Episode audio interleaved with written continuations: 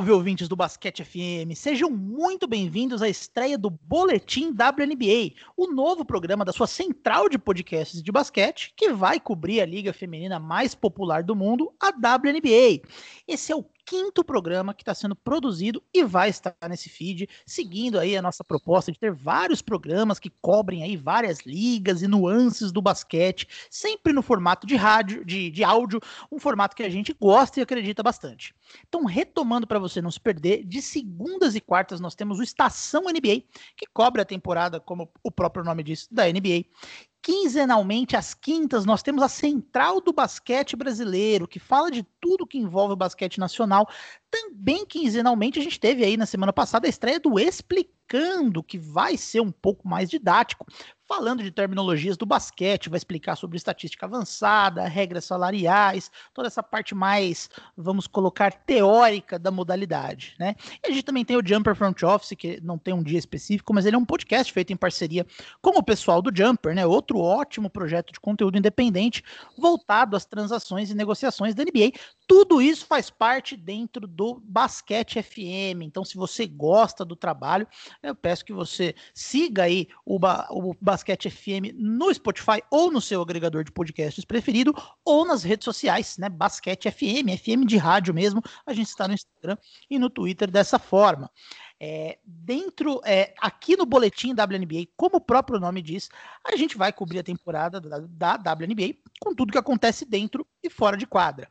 Eu sou o Renan Ronch, você me conhece dos outros programas do Basquete FM, mas eu não tô sozinho nesse programa aqui. Vai estar fazendo comigo o boletim o novo reforço da equipe, uma produtora de conteúdo já de longa data, experiente, que faz um trabalho maravilhoso no NBA das Minas, que também vai dar as caras nos outros programas aqui do, do, do Basquete FM. Então se acostumem a ouvir essa voz por aqui. Tô falando da Agatha Máximo. Agatha, é, é um prazer inenarrável fazer esse programa com você. Seja oficialmente bem-vinda ao Basquete FM. Como você não estava no episódio zero, onde a equipe inteira se apresentou, eu vou pedir para você dar a sua é, carteirada, você falar aí da sua vivência com basquete e com produção de conteúdo sobre ele. Olá, Renan. O prazer é todo meu, inclusive, né? Finalmente a gente está fazendo alguma coisa, né? Fazendo um podcast junto sobre basquete e fico feliz que a gente está falando de basquete feminino, e que é uma área que precisa ser mais abordada, sem sombra de dúvidas. É, hoje a gente vê bastante gente escrevendo textos e conversando um pouco mais sobre WNBA, mas é legal a gente ter reservado um espaço em podcast para falar disso, né? Eu faço parte da NBA das Minas, a gente vai fazer quatro anos, inclusive, agora no começo do mês. Vai ter bastante coisa legal para todo mundo, para os ouvintes. E a gente vem falando de NBA, expandindo também é, as fronteiras aí do basquete. Estamos falando de várias modalidades. Nas últimas semanas a gente abordou basquete em cadeira de rodas. Ontem a gente conversou sobre o basquete 3x3. E estou feliz de poder ter um espaço para a gente conversar do basquete feminino. É sempre bom, né? É verdade, eu concordo com você. Demorou pra gente fazer um podcast, fazer, pra gente fazer algum projeto junto aí. A gente já gravou um podcast junto sobre o Mohamed Ali também, no outro podcast da Agatha também. Essa mulher não para de criar projetos de conteúdo independente aí. Um podcast muito bom dela, chamado Eu Mudei o Mundo. E aqui, então, nessa introdução, nesse primeiro programa sobre WNBA, a princípio ele vai ser quinzenal, né? Enquanto a, a WNBA não começa a temporada, a temporada da WNBA costuma começar ali em meados de abril, final de março, né? Então, por enquanto, a gente vai fazer aí uma versão quinzenal com as coisas que estão acontecendo na Free Agency da WNBA, que ela abre oficialmente no dia 1 de, de fevereiro, né? Então, no, no momento em que esse podcast está sendo gravado aqui, no final de janeiro, é, as atletas elas, elas estão negociando com os times, né? O momento que está aberta, é, estão abertas as negociações, a partir do dia 1 de fevereiro, é, elas podem assinar contratos, né? E, e o nosso objetivo aqui nesse primeiro episódio é a gente dar um contexto da free agency, né? Porque é, a gente quer falar basicamente assim, como que ela funciona, qual que é o teto salarial, qual que é o salário mínimo, qual que é o salário máximo, quais são as principais histórias dessa free agency, né? Quem são os times, quem são as jogadoras escolhadoras que vão ser as grandes histórias desse ano. É muito importante a gente começar com esse contexto, né? A gente sabe que a maior parte das pessoas que começam a acompanhar a WNBA é, vem da NBA, né? Começam assistindo a NBA, então tem uma dimensão dos números da NBA, do funcionamento da NBA na cabeça. A nossa ideia é, é justamente dar esse contexto para as pessoas saberem como que elas podem desfrutar da free agency da WNBA da melhor forma. E, e Agatha, para a gente falar da free agency desse ano, eu acho que o melhor jeito da gente começar é, a dar esse contexto é falar é, do novo acordo salarial da liga com a Associação da, das Atletas, né? Que passou a valer a partir de 2020, então na temporada passada ele já estava em vigor e foi uma grande vitória das atletas em termos de é, conseguir é, melhores condições de trabalho para elas, né? Ah, sim, com certeza. Não só o salário máximo, né, nem o cap, mas existiram outros benefícios que foram concedidos, né? Se a gente antes até de entrar nos números, para vocês terem uma ideia, elas conseguiram melhores benefícios de maternidade, Hoje as jogadoras vão receber salário integral durante a licença, elas vão ter é, subsídio das creches de 5 mil dólares por ano, vão ter apartamentos com dois quartos quando elas tiverem filhos, nas cidades em que elas jogam, uh, benefícios de planejamento familiar de até 60 mil dólares também por ano, para ajudar é, com taxas de adoção, maternidade de aluguel, é, tratamentos de fertilidade. Então, esse acordo ele não veio só para tratar dos salários, mas como uma qualidade de vida no todo, né? Uma outra coisa que melhorou e era muito importante para as jogadoras eram os voos e os hotéis. Antes, a WNBA como um todo voava nos voos comerciais, então, assim, dividia com a galera que estava viajando. Às vezes tinham escalas enormes. Hoje elas têm, têm um voo mais direto, conseguiram isso. Inclusive, tem quartos individuais. Até 2020, as jogadoras dividiam quarto com as colegas de equipe. Então, isso também mudou. Pois é, você que está acostumado com a NBA, aqui eu vou tentar sempre trazer uma comparação com a NBA, porque eu acho que é o que está natural na cabeça das pessoas, né? E eu acho que muita gente tem, como é, a NBA está no nome da WNBA, as pessoas têm muita percepção que é a NBA das mulheres, né? Então tem as mesmas condições de salário, as mesmas condições de, de qualidade de vida. A NBA hoje é uma liga com muito dinheiro envolvido, e não é bem assim, né? A WNBA, o basquete feminino como um todo, ele tem as suas próprias nuances. A WNBA, ela completa 25 anos esse ano, ela é bem mais nova que a NBA, né? Tem todo um contexto que levou é, a, a, esse atraso na criação de uma liga sustentável nos Estados Unidos.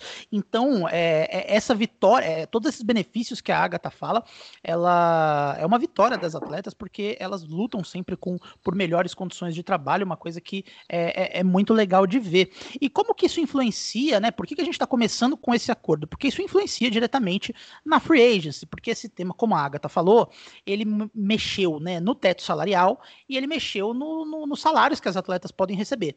Então, o teto salarial, né, o cap, o famoso cap da WNBA, que estava na casa dos 996 mil dólares, ele pulou para 1 milhão e 400 mil dólares o que, que é o cap, né? Caso as pessoas não tenham a dimensão. Ela é o teto salarial máximo que, que a liga pode é, gastar de salários, né? Que na NBA está na faixa dos 100 milhões, na WNBA ela está na faixa dos 1,4 milhões. E como que a gente tem essas informações? Né? Essas informações são divulgadas. Quem tiver interesse em, em ter uma noção maior dos números da WNBA, existe um site que chama Spotrac, né? Spotrac, S-P-O-T-R-A-C mudo no final.com. Ele é um site que ele consolida todas as informações de negociações, de contrato, tudo que envolve dinheiro na, nas ligas dos Estados Unidos, né? Então tem números lá de NFL, tem número de futebol masculino, futebol feminino, de golfe, lá tem de tudo. E lá tem os números da WNBA, então é, ela tem, se você tiver interesse em, ah, quanto que a jogadora tal ganha, quanto que a Damires ganha, esse, esse no Spotrack ele está consolidando aí todos esses números, é, o, e, o que dá para a gente ter uma, uma dimensão, é um site site super confiável, né? Então são números é, bacanas. E como a Agatha citou, né? É, teve um aumento salarial, né? Então o, o, piso mexe um pouco, né? Então as jogadoras que elas entram na, na WNBA via draft, né? Elas têm uma, uma rookie scale, né? Que é aquele é, aquela, o primeiro contrato que elas recebem costuma ter salários um pouco mais baixos, eles estão na faixa aí de 57 mil dólares agora com esse novo contrato salarial teve um aumento aí em relação aos 40 e poucos mil que eram antes. E o salário máximo, né, para as grandes estrelas, para as principais jogadoras, para as jogadoras que são o rosto da WNBA, é, eles saltam aí para valores entre 215 e 224 mil dólares, né? E aí com esse monte de benefício a mais que a que a, que a Agatha citou, as, as, as principais jogadoras estão ganhando aí coisa de, de 500 mil dólares é, no ano, é, o que é uma coisa para o cenário do basquete feminino é uma vitória muito grande, são números bastante expressivos. Mas isso mudou um pouco o cenário para alguns times, né, Agatha? Porque aí a gente tem, tem time que tinha. É, os times eles precisam de repente se adequar a essa nova. A, a, esse novo contexto, né? Então tem time que tinha aí uns contratos mais de longo prazo já assegurados e de repente eles ganharam um espaço enorme na folha salarial e tem times que tinham aí um monte de jogadora que agora ficou sem contrato, vão pedir salários mais altos, porque agora o, o, o, o salário que elas podem pedir é outro, e os times vão ter um pouco menos aí de flexibilidade para conseguir lidar com essas negociações, né? Exato. A tendência é que o, o cap aumente 3% ao ano. Ano passado foi por volta de. Em 2019, na verdade, foi 996 mil, agora vai ser 1,3 milhões é um aumento assim, se a gente olha no total e pensa nos salários das jogadoras, sair de 117 mil para 215 até 224 é um aumento de mais de 50% na remuneração total, né? A gente ainda não está falando de benefícios, de habitação, é, de nem de bônus de desempenho, mas é muita coisa que aumentou. E isso, obviamente, afeta os times, né? A gente tem jogadores que estavam no contrato máximo ganhando 117 e essa temporada vão, vão dobrar de salário é, nesse sentido. Então, assim, tem muita coisa para acontecer, inclusive, depois a gente vai chegar nessa parte. Meu time tá metido num, num rolo imenso aí, né? Mas eu fico feliz porque finalmente as jogadoras estão recebendo o respeito e o reconhecimento que merecem. E eu acho que essa temporada na bolha foi muito boa por conta disso também. No, a gente até conversou sobre isso quando a temporada ia começar, né? Se fazia sentido colocar a NBA e a W ao mesmo tempo. Em alguns momentos eu achei que foi até muito confuso, mas no final eles colocaram as finais antes dos jogos masculinos e parece que o pessoal assistiu e, e, deu muito mais audiência, assim, em comparação com os anos anteriores. Então, esse aumento, lógico, é fruto do reconhecimento que elas estão tendo, e eu não poderia ficar mais feliz com isso, apesar do meu time estar num problemão, né? Exato. É importante a gente citar o nosso time também, né? Para as pessoas sentirem o clubismo quando a gente fala deles. Qual que é o seu time, Agatha? Seattle Storm, o maior de todos, atual campeão, vindo para o bicampeonato, inclusive. Pois é, inclusive é, eu tenho a sensação que 90% das pessoas que começaram a acompanhar a WNBA, é, é das pessoas que acompanham a WNBA no Brasil, torcem para o Seattle Storm agora, o que é uma pena, né? Eu vou me colocar aqui como torcedor do Los Angeles Sparks, né? Então, é, que tem uma. As pessoas, é, como ele tem a mesma identidade, as mesmas cores, ele tem, tem, tem muita relação com o Lakers, as pessoas têm uma relação de amor e ódio, né? Ou quem gosta muito ou quem não gosta nada. Já o Seattle Storm ele é um pouco mais carismático, né? Porque ele tá em Seattle, ele, ele tem um, um cenário mais neutro aí, ele e tem um dos times mais espetaculares da história dentro da WNBA, não dá nem para discutir, né? Ah, exatamente. E um ponto principal para a gente pensar até antes de falar um pouco dos times é a, de, a designação do core, né?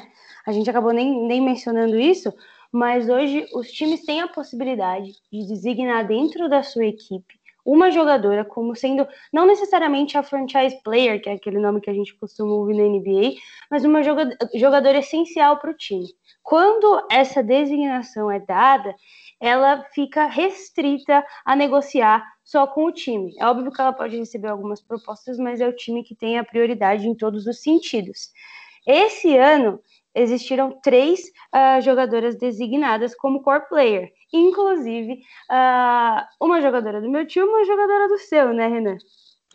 Pois é. Então a jogadora que recebe aí, o time escolhe uma jogadora, né? E normalmente tem até uma questão de status aí.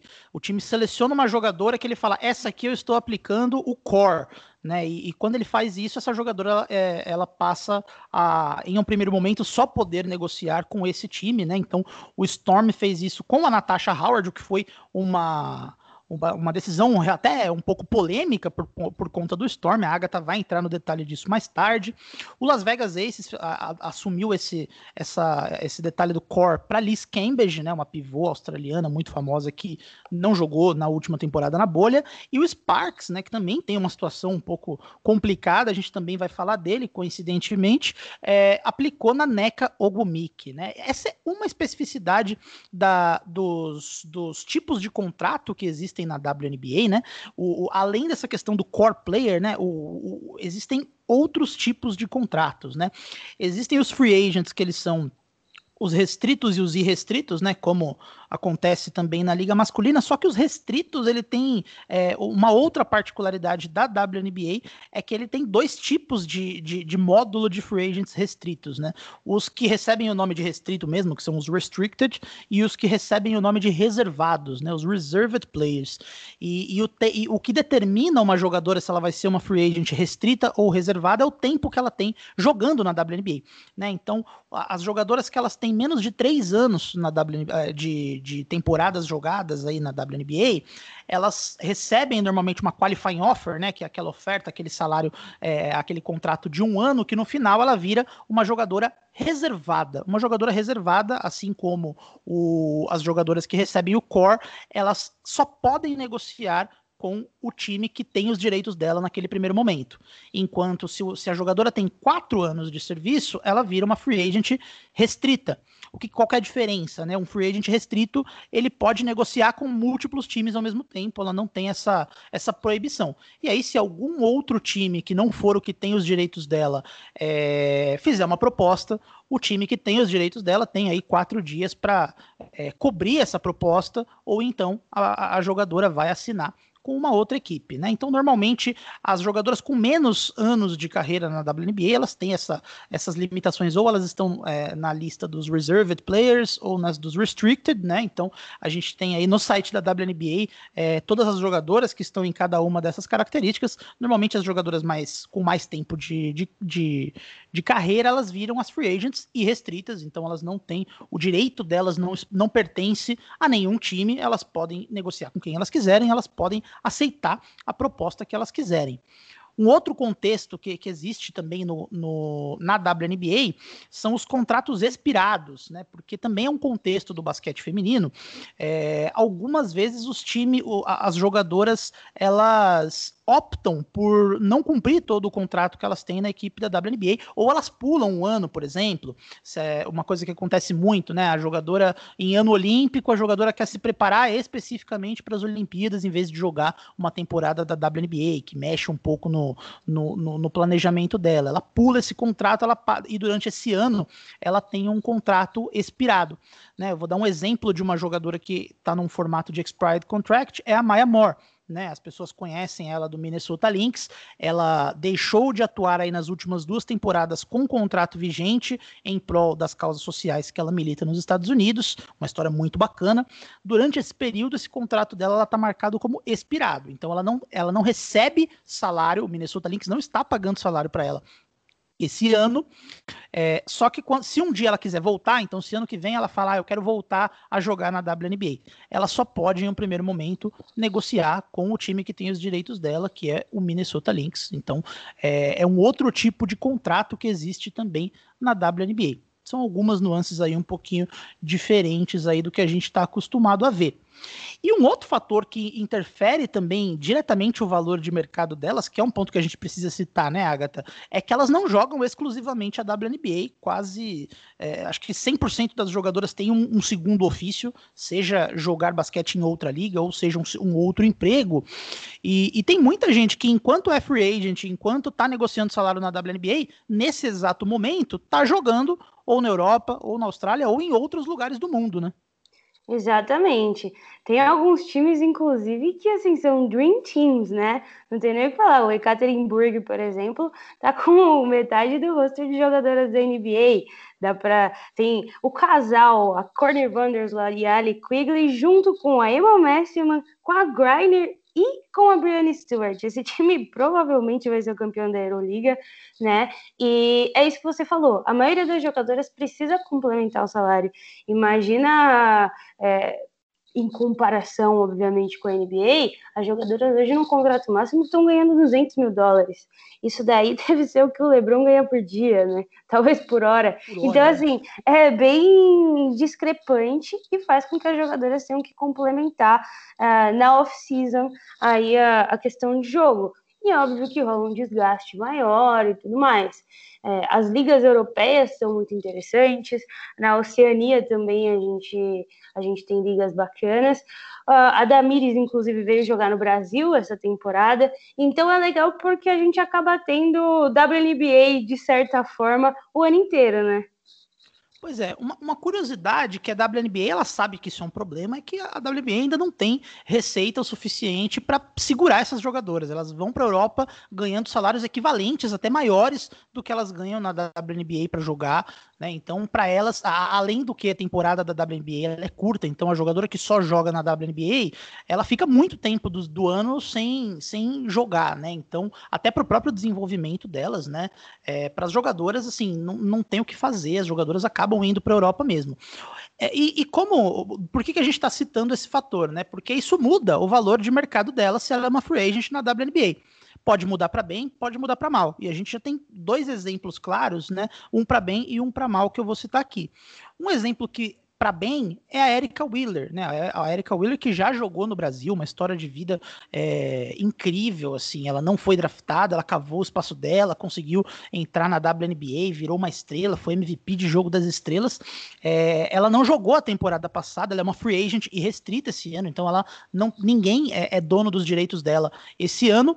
É, e ela não jogou na temporada passada, ela não jogou na bolha, né? Então ela tava é, é uma jogadora que poderia pedir o salário máximo, por exemplo porque ela foi All-Star no, no ano anterior, aí o último ano que ela jogou. Só que por ela não ter jogado na bolha, talvez o valor de mercado dela tivesse um pouco mais baixo. Só que nesse momento ela tá na Europa e ela tá muito bem na Europa, ela tá se destacando muito no time que ela tá jogando. Então, é, o fato dela estar jogando na Europa aumenta o valor de mercado dela, ela vai poder pedir um salário maior na WNBA. Esse é um exemplo legal. Só que aí tem os exemplos ruins, né? O exemplo ruim, infelizmente, é o da Alissa Thomas, que é uma jogadora do Connecticut Sun. É, é, uma das melhores jogadoras no perímetro da WNBA atual, é, fundamental aí, o time que vem uma, de uma excelente sequência aí, foi finalista em 2019, ela foi All-Star, ela é fundamental nesse time, jogou na bolha, foi muito bem na bolha também, e, e ela foi para a Europa agora e ela teve uma lesão no tendão de Aquiles, né, uma das piores lesões é, que se pode ter, é, vai ficar fora aí de seis meses a um ano, então é, a, a, chance dela perder toda a próxima temporada da WNBA é muito grande.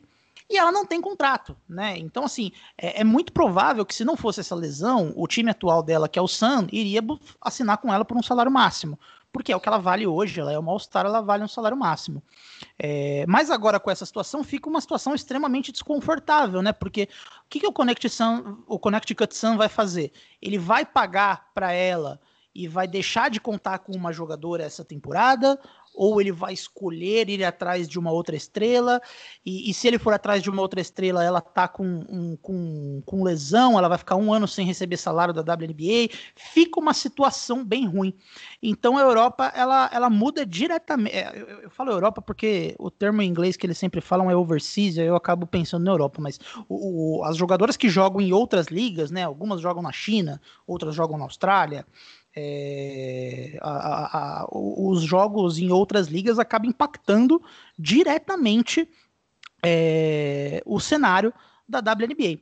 Então, posto tudo isso, tem alguns times e algumas jogadoras que, que vão aí chamar atenção, tá todo mundo muito curioso para saber que fim elas vão virar. Vamos começar então falando do atual campeão, né, o Seattle Storm, o time da Agatha Máximo. Agatha, o que você tem a nos dizer sobre o, o, a, a, as dores de cabeça que o seu time vai ter aí nessa free agency?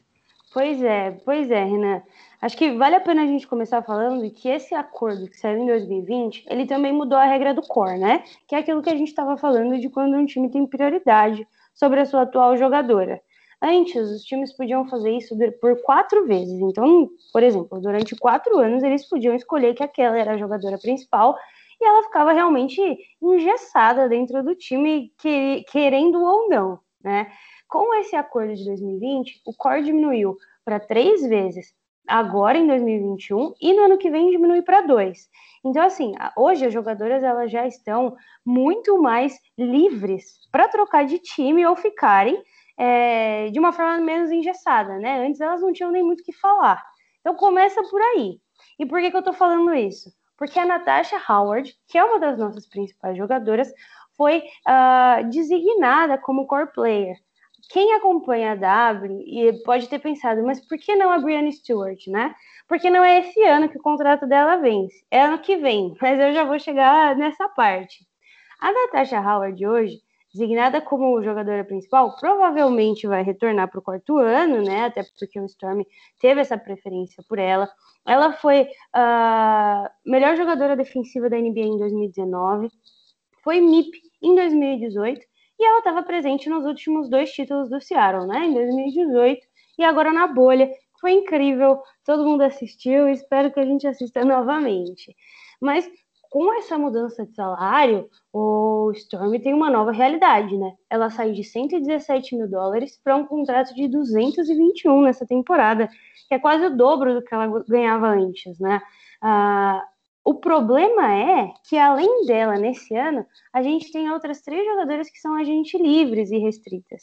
São a Subert, que não é pouca coisa, né? Eu imagino que fique, até porque, assim, tá no fim de carreira, já tá com 40 anos, ela, inclusive, disse que ia ver se ela ia participar dessa temporada ou não, de acordo com os treinos, quando os treinos voltassem.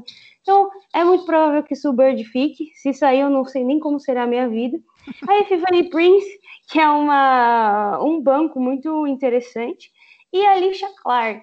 E aí que mora toda a polêmica, né? A Alicia Clark é uma jogadora hoje de 33 anos, é uma veterana importantíssima, mas o Storm fez a escolha de manter a Natasha Howard como prioridade.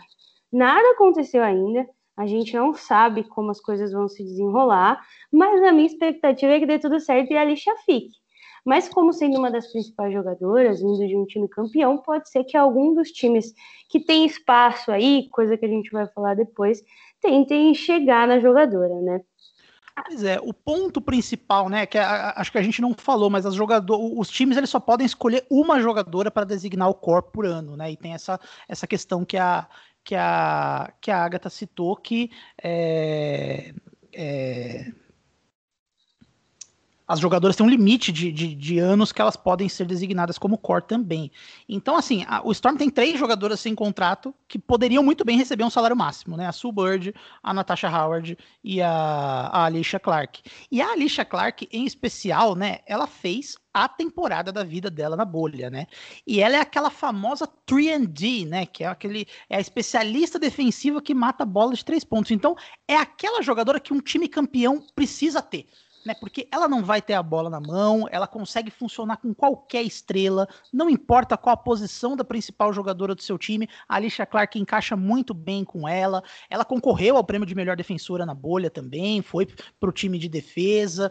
É, então, é, é assim, na bolha não teve a nomeação dos All-Stars, né? Mas eu não sei se você concorda comigo, Agatha, mas eu não tenho dúvida que se tivesse, ela teria sido All-Star pela primeira vez na vida esse ano, porque o que ela fez na bolha foi, foi fantástico, né?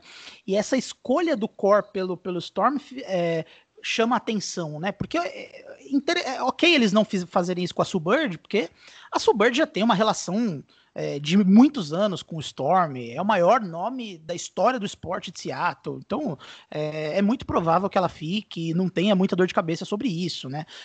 Pode ser que ela não queira jogar, mas eu, eu não consigo imaginar ela saindo de, de para outro time.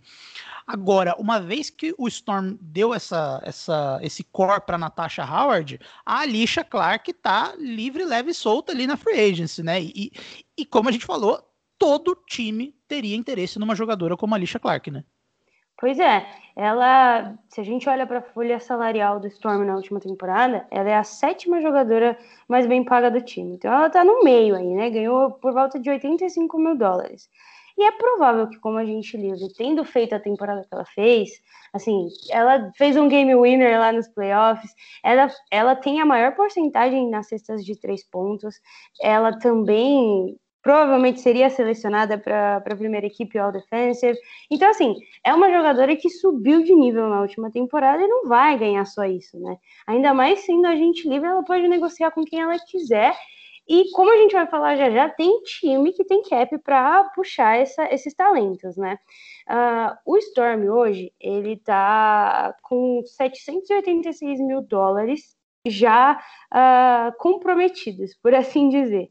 Então, assim, o Seattle teria mais ou menos 510, 515 mil dólares para assinar com as novas jogadoras, incluindo a Natasha Howard, que vai ser assinada a partir aí do dia primeiro, né? Então, assim, o Storm precisa tomar muito cuidado com o que vai fazer esse ano, porque ano que vem é que a batata quente vai cair no nosso colo, né? Ano que vem a gente tem uh, na Free Agent a Brianna Stewart, que é somente a MVP da, da última final, já foi MVP da liga, voltou de uma lesão de Aquiles como se nada tivesse acontecido. A gente tem a Jel Lloyd, que é duas vezes All-Star, e também a Jordan Canada. Então, assim, a gente tem algumas jogadoras na fila para extensão de contrato ano que vem, e a gente precisa tomar muito cuidado com o que vai fazer esse ano, porque tem um perigo aí de, de tudo dar errado no ano que vem e a gente perder uma dessas estrelas. Né?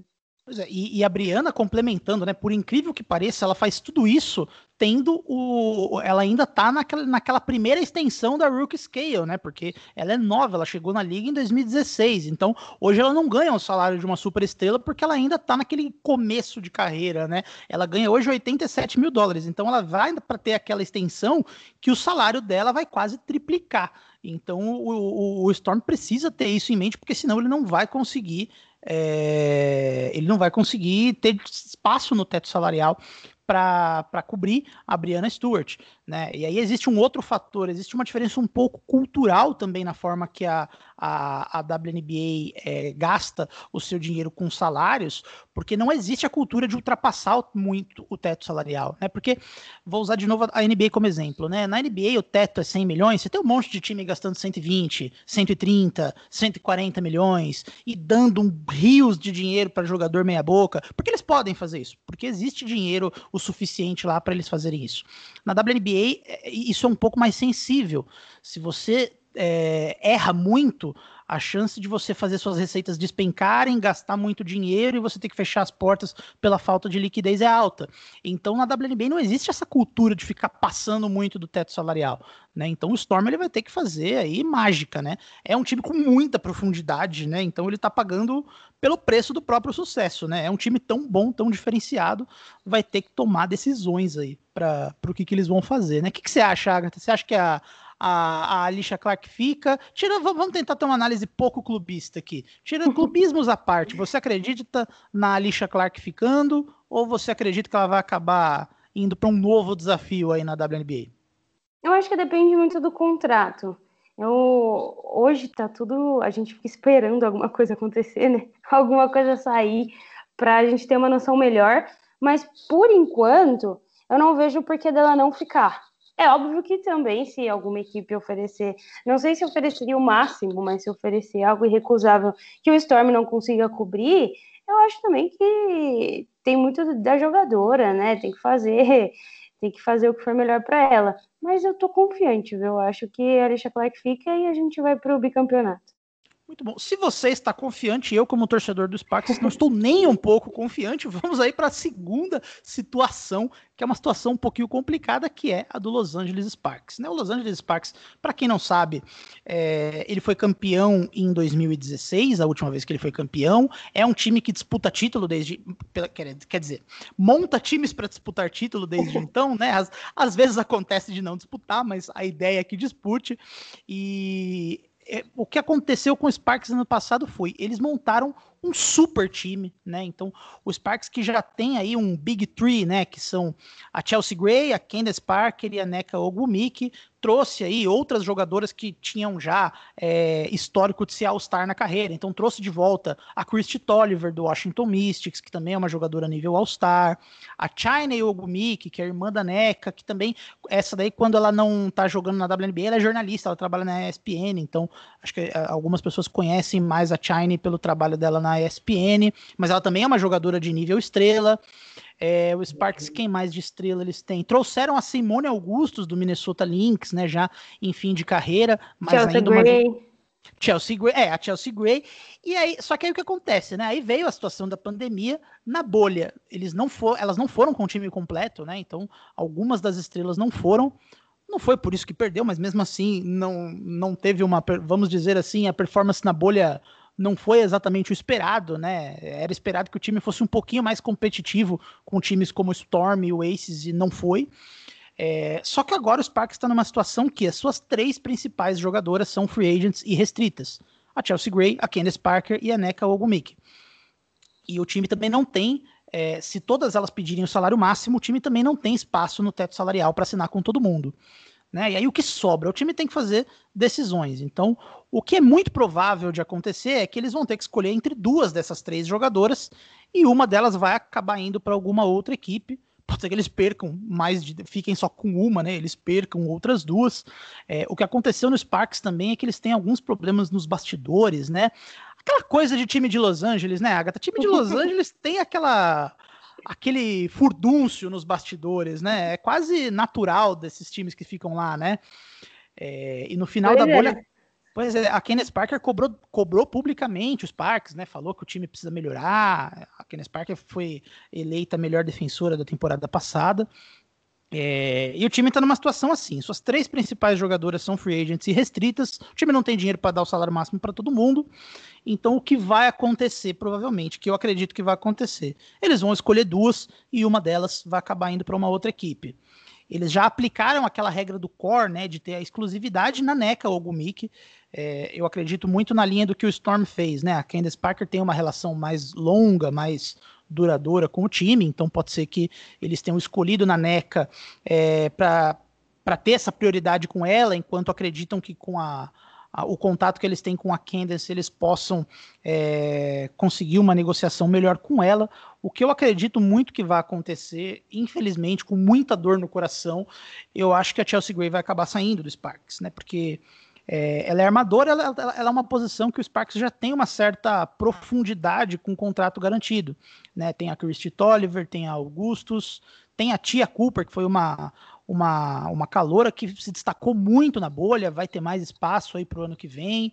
É, então eu imagino que a Chelsea Gray vai acabar saindo, mas esse é outro dos, dos times aí com uma das principais histórias, né? O que, que vai acontecer com os Sparks? Eles vão tentar trazer todo mundo de volta, é, de repente eles vão tentar uma troca, o que, que será que o Sparks vai fazer? Já dei aqui minha opinião, eu acho que provavelmente uma delas, provavelmente a Chelsea Gray vai acabar saindo. É, eu acho que tem muito a ver também com, com o Derek, né? Que é o técnico e o atual GM. E ele vai ter que fazer um, um esforcinho aí para convencer a Candice de que dessa vez vai, né? Quando a temporada passada na bolha começou, a gente esperava que o Sparks fosse ser muito mais competitivo do que foi e fosse chegar pelo menos um pouquinho ali mais na frente, né? Mas acabou sendo uma temporada decepcionante e, né, e não só para os fãs, inclusive a Candace Parker saiu soltando rojão lá na bolha, brigou com todo mundo, é, não, não saiu feliz, apesar de ter sido eleita a jogadora defensiva do ano, e o Derek Fisher vai ter que fazer esse papel aí de, de intermédio mesmo e convencer ela de que é bom ficar, porque, de novo, tem time com espaço para puxar, né? Pois é. E acho que a gente pode falar desses times também, né? Quem são os times que podem aí causar um, um fuzuê na free agency e acabar roubando uma estrela de algum outro time, né? Um deles que eu queria destacar muito a construção dele, porque é um time fenomenal, é o Minnesota Lynx. Né? O Minnesota Lynx que teve aí uma dinastia recente é, da Maya Moore, da Lindsay Wallen, da Sylvia Fowles, uma das equipes mais fantásticas da história da WNBA. É, teve o fim essa dinastia, né? Então, é, algumas jogadoras já se aposentaram. A Rebecca Brunson se aposentou e agora é uma assistente técnica do time. A Lindsay Wallen se aposentou, virou técnica. A Maya Moore está temporariamente afastada. A Simone veio para os Sparks. Então, é, normalmente um time que monta um time tão bom, é, é, eles têm um momento de baixa aí, né? Em que ele até ele conseguir se reconstruir. Só que o Minnesota Lynx é um time absurdamente bem montado, muito mérito da Cherry Reeve, que é técnica e agora general manager da equipe. É, e eles têm, assim, as últimas duas caloras do ano em posições que não esperavam, não eram caloras que eram esperadas ter um nível que tiveram. Né? Então, eles têm com contrato garantido a nossa Damires, que é a nossa representante na WNBA, provavelmente deve ser a única brasileira ainda na próxima temporada é, que vai nos representar por lá. Tem como contrato já garantido a Silvia Fowles, que é a principal jogadora da equipe, a Nafisa né, e, a, e a Crystal Dangerfield, que são as é, duas das principais armas ofensivas da equipe, estão na Rookie Scale, então elas ganham um salário relativamente baixo.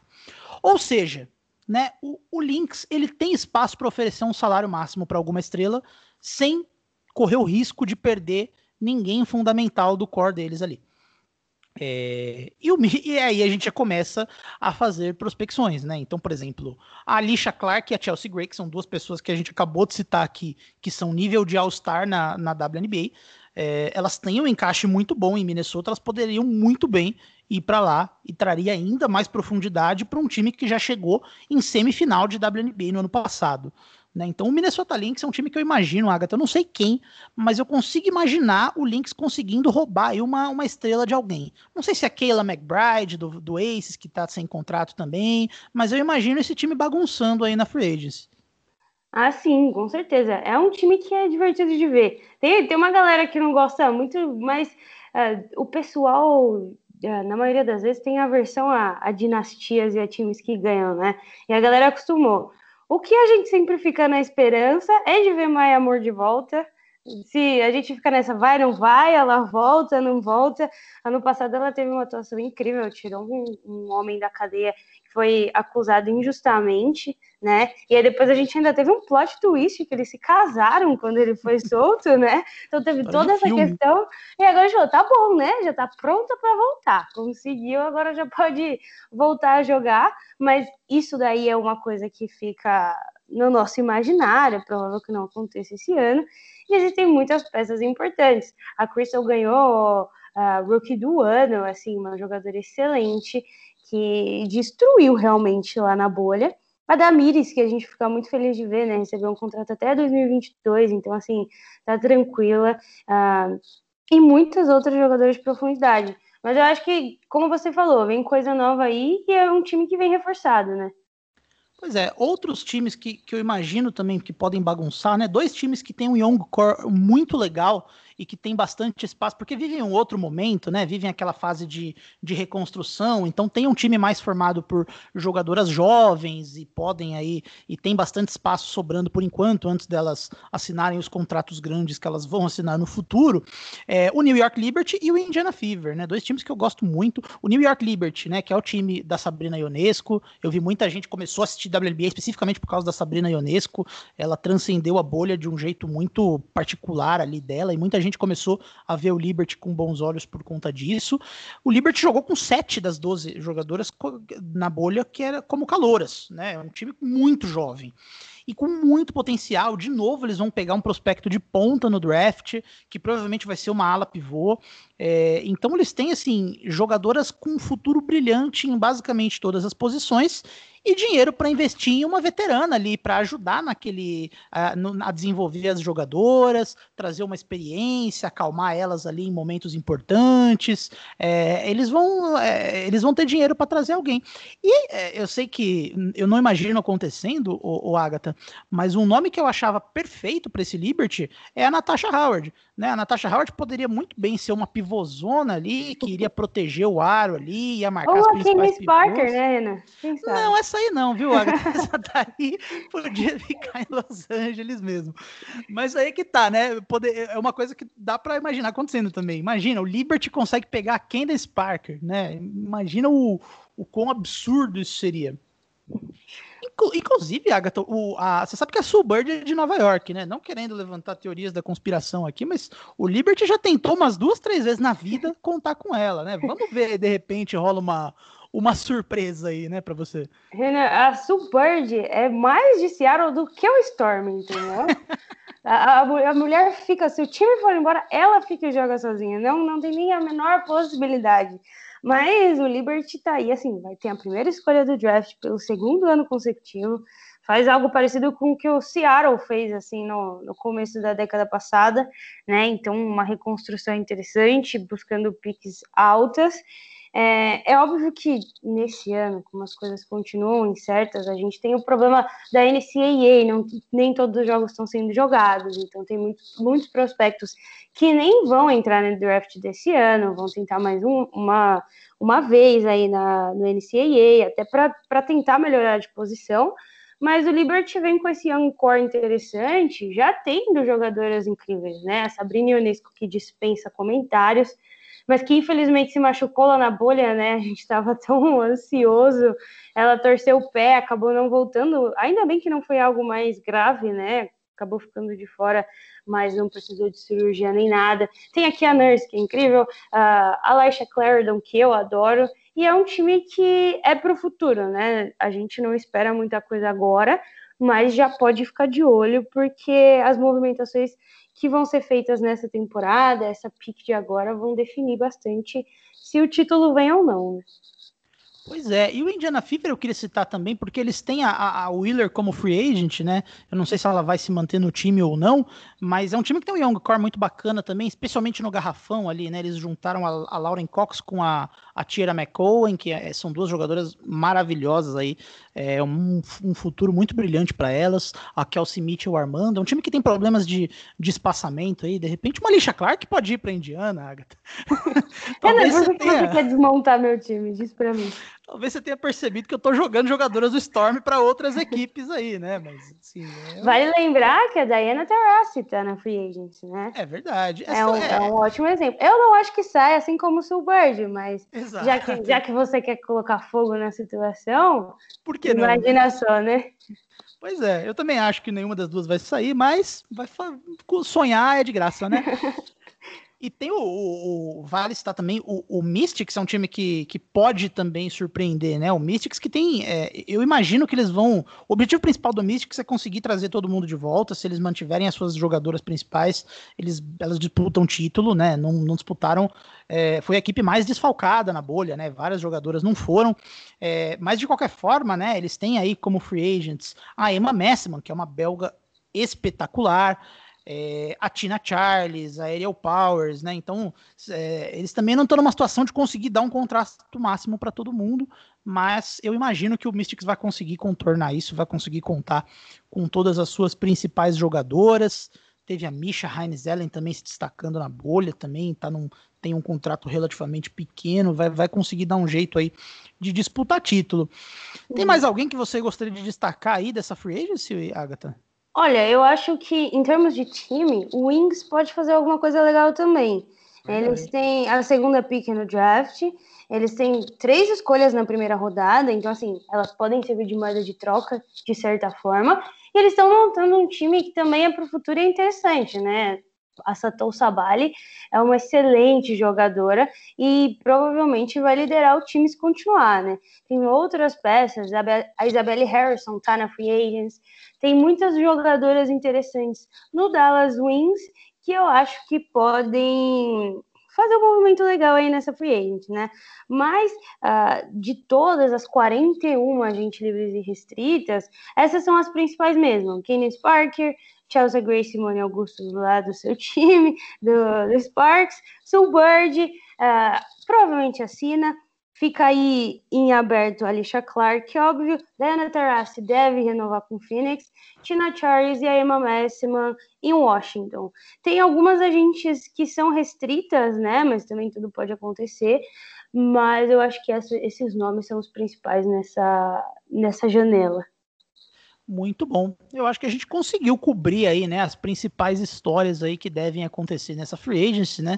É, esse podcast provavelmente vai para o ar na última semana de janeiro, então pode ser que alguns dias depois dele ser lançado, o parquinho esteja pegando fogo, né? Ah, sim, com certeza. Espero, inclusive, né? que, que a história do final seja boa para mim, mas que, que a liga seja mais interessante. Acho que uma coisa que vale a gente falar, inclusive, é, nem estava na pauta, mas é bom a gente tocar, é a situação atual da Atlanta Dream, né? Depois de, de toda aquela situação é, quase que que lá no Senado, né, que as jogadoras tiveram como uma das donas do time, o LeBron chegou a se pronunciar falando que talvez compre o time e acabou que o Atlanta é, é, tá quase sendo vendido, né? Então fica aí, será que a franquia muda de cidade? Será que a gente vai ter é, um novo time na liga? Talvez isso aconteça mais rápido do que a gente imagina, né? Pois é, o Atlanta Dream, que a, uma das donas, né, era Kelly Loeffler, que é a senadora republicana, e foi uma das histórias da eleição, né, as jogadoras da WNBA fazendo propaganda contra ela, conseguindo, né, tendo influência direta na votação, é, conseguindo derrubar ela, e ela passou muito tempo falando que não, não, não ia vender o Dream, né, falou que sentia falta de uma voz conservadora nos esportes, precisava ter e tal, e aí surge agora essa notícia aí, né, que o o Dream tá para ser vendido. O Dream pode ser que saia da, da cidade de Atlanta, né? É, é, um dos times que tem a menor média de público da, da, da WNBA, então eu não acharia um absurdo o time sair de, é, sair de Atlanta. Saiu hoje né, um rumor que Oakland estaria interessado em uma franquia da WNBA, né? Oakland que meio que perdeu o Warriors para São Francisco, apesar de estar tudo pertinho ali, eles mudaram de cidade e a, a Oakland estaria interessado em um time da WNBA para manter a cultura esportiva da cidade. É, o LeBron até brincou no Twitter, né, que queria comprar o Atlanta Dream. Então, é, a gente não sabe aí. E a, a, última apuração que surgiu é que ele está muito próximo de ser vendido, né? Talvez aí, quando a próxima edição do nosso podcast, nós estejamos discutindo sobre os novos donos do, do Atlanta Dream. O Las Vegas Aces também foi vendido, né? O Las Vegas Aces foi vendido pelo dono do Las Vegas Raiders. É... Ele tem mais alguma coisa em Las Vegas também? É um cara que é, é uma tá família muito. tudo, né? É, é um cara muito poderoso do, no esporte em Las Vegas ali também. É, eu não entendo muito de NFL, perguntei pro, pro Vitor Camargo, né, o Two Minute Warning, ele falou que é um bom dono, então acredito que o, o, o Aces não, não vai ter muitas mudanças, mas ele, ele vai ter uma gestão aí muito muito competente, como já tinha, né? O projeto do Aces é, é, é, é, é espetacular, mas eu estou bastante curioso também para saber que fim vai levar o Atlanta Dream. Pois é, vai ser o. Provavelmente vai ser pauta do próximo podcast. Tomara, tomara. é, então a gente está encerrando por aqui, né? Agatha, é, considerações finais? Olha, eu tô orgulhosa da gente que não estendeu esse podcast para três horas, né, Renato? Estranho, o poder, né? O poder da síntese em 2021. Vai dar certinho o tempo que a gente imaginava? Pois é, a gente conseguiu. É... Fico feliz que a gente esteja fazendo esse projeto, já falei isso antes. É, depois a gente vai falar disso toda semana, que vai ser incrível, porque tem muita gente que quer acompanhar e não consegue, né? Apesar do League Pass da, da WNBA ser muito mais barato do que o da NBA, às vezes o pessoal não consegue pagar. Ah, as emissoras têm, por mais que elas tenham transmitido um pouco mais, ainda rola uma falta de respeito imensa. Assim, na bolha a gente assistiu, tentou assistir várias vezes os jogos e foi cortado pela programação de golfe ou de qualquer outro esporte que não estava na, na grade de programação. Então, assim, falta muito para a gente caminhar e eu acho que começa com a divulgação, né? Então, a gente está tá começando aqui a fazer nossa parte nesse sentido e a gente espera que vocês assistam também, acompanhem para a gente comentar e, e cada dia mais crescer a comunidade da W aqui no Brasil. Eu endosso e eu pontuo que um conteúdo colaborativo ele depende também muito do feedback de quem ouve, né? Então a gente pede que é, um feedback aí de quem chegou até o final aí, se gostou, se não gostou, se de repente a gente sabe que é, uma coisa que afasta um pouco as pessoas de consumir, conteúdo é que como as histórias não chegam para elas, né? A Agatha citou aí o descaso da, da emissora que detém os direitos, a gente sabe que às vezes assusta, né? Você não conhece os times, você não conhece os jogadores jogadoras, assusta no sentido de que a pessoa fica um pouco um pouco receosa de, de, de ir atrás, né? Então é, a, a, gente vai tentar ser o mais didático possível para apresentar as principais histórias da WNBA para quem está chegando agora. É, e se você achou que a gente foi rápido demais, que a gente foi num ritmo legal, que você acha que dá para o que você achar que dá para melhorar, a gente está topando ouvir, né? Então, é, peço aí que quem ouviu deixe o feedback pra gente. Se tiver sugestão de tema também, ah, eu queria saber sobre o tema tal, queria saber a história do time tal, a gente pode aí fazer temas voltados aí a sugestões que a gente receber, né? Ah, com certeza. Se tem uma coisa que a gente gosta é de falar de história, né, Renan? Aí, se, se for para contar a história, separa um tempinho do seu dia, baixa esse podcast, voltando do trabalho e aproveita. Nós estamos abertos às, suge às sugestões sempre.